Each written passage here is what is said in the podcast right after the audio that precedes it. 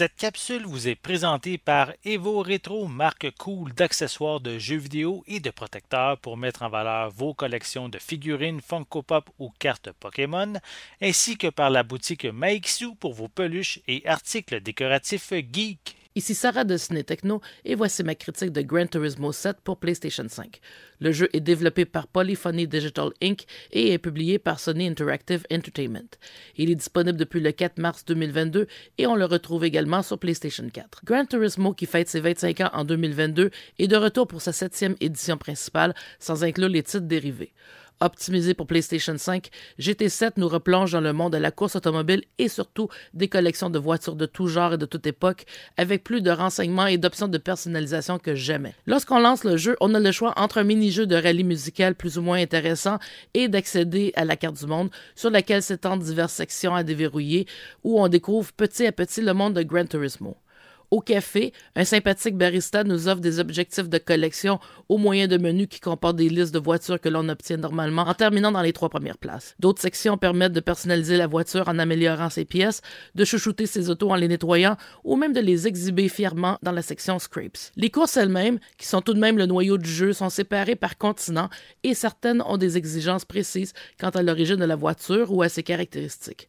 Par exemple, les courses au Japon doivent être effectuées uniquement avec des voitures japonaises qui se conduisent avec le volant à droite au lieu de la gauche. Sur le plan local, on peut jouer seul ou à deux, tandis que le mode en ligne, qui exige un compte PlayStation Plus, peut accueillir jusqu'à 20 joueurs sur une même piste. Cependant, le mode multijoueur doit être déverrouillé et n'est donc pas accessible dès qu'on joue au jeu pour la première fois, ce qui pourrait frustrer les joueurs qui ne souhaitent que courir sur une piste avec leurs amis.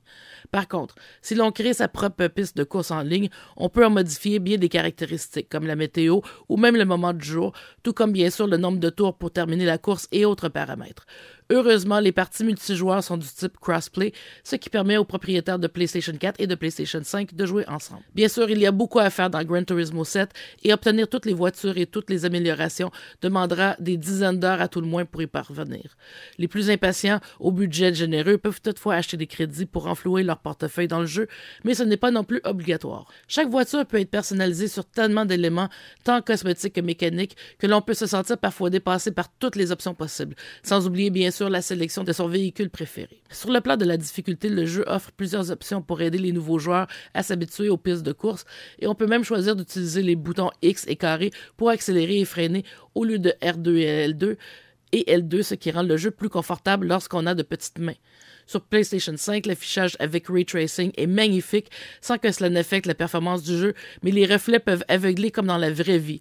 Les voitures sont extrêmement détaillées et réalistes, même dans l'habitacle. Par exemple, l'une des trois voitures de départ, la Toyota Aqua, connue ici sous le nom de Prius C, sera très familière aux utilisateurs réguliers de Communauto Flex. S'il y a un petit point faible à souligner pour GT7, c'est cette trame sonore qui manque de gros noms de la musique. Une occasion ratée pour Sony et le vaste catalogue de sa division musicale, ainsi que le côté peu intuitif pour démarrer le jeu, puisque l'on ne réalise pas sur le coup qu'il faut tout déverrouiller et qu'on ne peut donc pas plonger immédiatement dans une course avec son premier bolide qui demeurera tout de même lent et lourd jusqu'à ce qu'on puisse acquérir d'autres voitures et surtout les améliorer.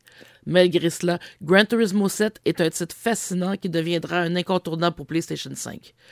Gran Turismo 7 pour PlayStation 5 obtient la note de 9.5 sur 10. Merci d'avoir été à l'écoute.